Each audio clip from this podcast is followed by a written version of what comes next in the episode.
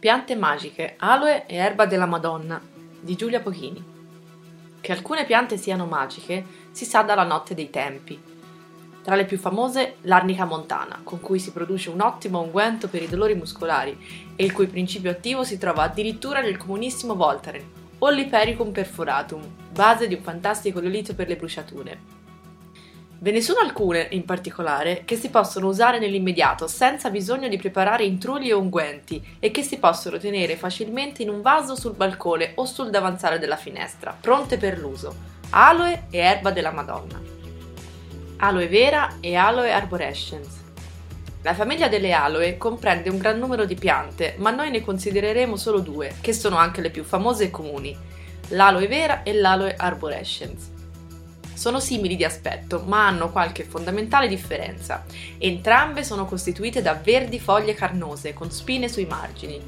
Quelle della vera sono molto più grandi e nascono dal centro della pianta, in un punto posto circa allo stesso livello del terreno, mentre l'arborescence le fa sviluppare su un piccolo tronco che la fa sembrare un alberello, da cui il nome. Le proprietà magiche si trovano proprio all'interno di queste foglie, sotto forma di un gel appiccicaticcio trasparente, di cui sono dotate entrambe le specie. L'aloe vera, avendo le foglie più grandi, sembra quella che contiene più capacità benefiche. In realtà, l'aloe arborescens è meno ricca di acqua, quindi i principi attivi nelle sue foglie sono più concentrati. Potete quindi scegliere tra le due la specie che riflette meglio le vostre esigenze. Tra le magie di cui queste due piante sono capaci, per uso esterno, c'è al primo posto una mirabolante capacità di cicatrizzare e di lenire la pelle bruciata. Sono inoltre molto indicate per trattare le macchie della pelle, anche se dobbiamo avere l'accortezza di non esporci al sole dopo aver applicato il gel, perché potremmo ottenere il risultato opposto. Funziona anche nel dare sollievo alle punture di insetto. Se non è magia questa, per uso puramente estetico si può applicare sui capelli come un balsamo per renderli più lucidi e sulla pelle per idratare. Uso interno è possibile, ma c'è la possibilità di farne uso interno e quindi ingerire il gel dopo averlo frullato. Qualcuno lo usa come un vero e proprio integratore alimentare, ma proprio in quanto tale non vi consiglio di prendere l'iniziativa e iniziare a mangiare l'aloe perché fa bene. I principi attivi contenuti nelle piante sono una cosa seria e non vanno mai presi alla leggera. Ogni pianta infatti ha più proprietà.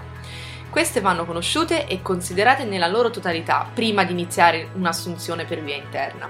Un po' come per i medicinali, che tra l'altro in diversi casi sono proprio a base di piante. Prendiamo come esempio la liquirizia, è un ottimo digestivo, ma ha anche il potere di alzare la pressione sanguigna e di influenzare la tiroide. Una nostra amica, chiamiamola Gina, ha problemi a digerire e vuole prendere la liquirizia. Deve però prima assicurarsi di non essere ipertesa o avere ipertiroidismo, altrimenti rischia di farsi del male. E soprattutto dobbiamo dire a Gina di stare lontana da Google e affidarsi a chi ne sa prima di prendere iniziativa riguardo alla sua salute. Erba della Madonna. Passiamo ora alla seconda star di questo articolo, l'erba della Madonna. Si tratta di un nome popolare e non di una bestemmia, del Sedum telefium, una pianta grassa che spesso passa inosservata, ma in realtà popola moltissimi vasi in giro per il mondo. Ha foglie verdi cicciottelle e in estate e inizio autunno produce sugli apici diversi ombrelli di piccoli fiori rosa. Molte persone la possiedono senza conoscerla perché è trattata spesso come mera pianta decorativa ed è molto semplice da far prosperare.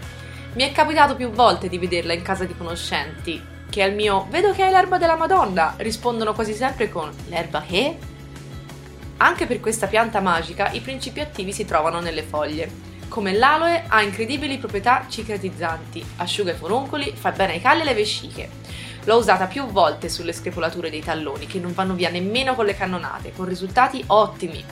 È inoltre indicatissima per trattare il giradito e per far uscire le schegge dalle ferite. La parte più divertente è come si usa. Bisogna staccare una foglia e toglierle la pellicola sul margine inferiore, come se stessimo aprendo un vasetto di yogurt. Una volta esposta la polpa, basta applicarla sul punto da trattare e massaggiare un po', oppure lasciarla appoggiata fino a che non si asciuga. Tinge un po' di verde, ma non è permanente. A questo punto potreste dirmi, tutto molto bello, eh, ma mentre l'aloe si trova abbastanza bene nei negozi, l'erba me la madonna, come me la procuro? Qui ci viene in aiuto madre natura e qualche conoscente che possiede la pianta.